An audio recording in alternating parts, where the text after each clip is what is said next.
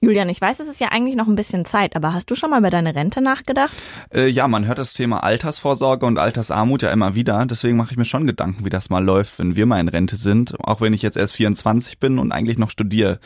Alles, was ihr zum Thema Rente wissen müsst, hört ihr heute im Orange Podcast frisch gepresst. Ich bin Julian. Und ich bin Olga. Vielleicht habt ihr es schon mitbekommen. Seit dieser Woche berät eine Kommission darüber, wie auch in Zukunft noch Rentner genügend Rente bekommen.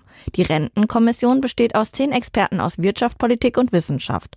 Aber wieso könnte es eigentlich sein, dass die staatliche Altersvorsorge bald nicht mehr zum Leben reicht? Um das zu verstehen, muss man erstmal wissen, wie das Rentensystem in Deutschland genau funktioniert. Es gibt in Deutschland einen sogenannten Generationenvertrag. Das heißt, dass immer diejenigen, die arbeiten, die Renten der Menschen bezahlen, die nicht mehr arbeiten. Also wenn ich bald arbeiten gehe, zahle ich die Renten meiner Eltern und wenn wir irgendwann in Rente gehen, dann zahlt die jüngere Generation für uns.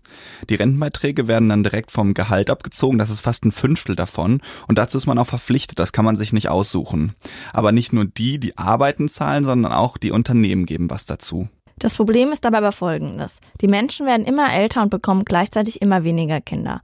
Während die durchschnittliche Lebenserwartung vor 30 Jahren bei Männern noch bei 73 Jahren und bei Frauen bei 79 Jahren lag, werden Männer heute im Schnitt 78 Jahre alt und Frauen 83.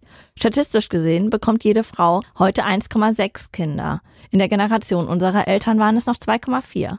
Das hast du vielleicht schon mal unter dem Begriff demografischer Wandel gehört. Das heißt, es gibt zu wenig junge Leute, die arbeiten und für immer mehr ältere Leute zahlen können. Es ist also insgesamt immer weniger Geld da, das an die Rentner verteilt werden kann. Und der Generationenvertrag geht so nicht mehr auf. Das kann man ganz gut an einem Zahlenbeispiel sehen. Wer heute zwischen 50 und 65 ist, der bekommt durchschnittlich 64,1 Prozent seines letzten Bruttoeinkommens als monatliche Rente. Wenn wir jetzt, Olga, in Rente gehen, dann werden es im Schnitt nicht mal mehr 40 Prozent sein. Also konkret, wenn du und dein Vater beide 1000 Euro im Monat verdienen, wird dein Vater 650 Euro Rente bekommen, du aber nur 400. Das ist ja schon ein ziemlicher Unterschied. Aber was kann man da eigentlich machen? Eigentlich hat man vier Möglichkeiten. Man kann entweder die Beiträge erhöhen, die Leute müssten also noch mehr Geld von ihrem Gehalt abgeben. Oder es gibt bald einfach weniger Rente. Oder die Leute können erst später in Rente gehen, also zum Beispiel mit 69. Das aktuelle Renteneintrittsalter liegt übrigens noch bei 65 Jahren. Oder man nimmt das Geld von woanders her, um die Rente zu finanzieren, zum Beispiel aus Steuereinnahmen. Arbeitsminister Hubertus Heil von der SPD hat aber schon gesagt, dass er das Renteneintrittsalter nicht verändern wird. Im Koalitionsvertrag wurde bereits beschlossen, dass die Rente nicht unter ein Niveau von der Hälfte des letzten Bruttoeinkommens sinken darf und auch die Beitragssätze sollen nicht unverhältnismäßig stark steigen. Viele Menschen verlassen sich nicht drauf, dass sie später mal genug Geld vom Staat bekommen und legen sich deshalb selbst was zurück.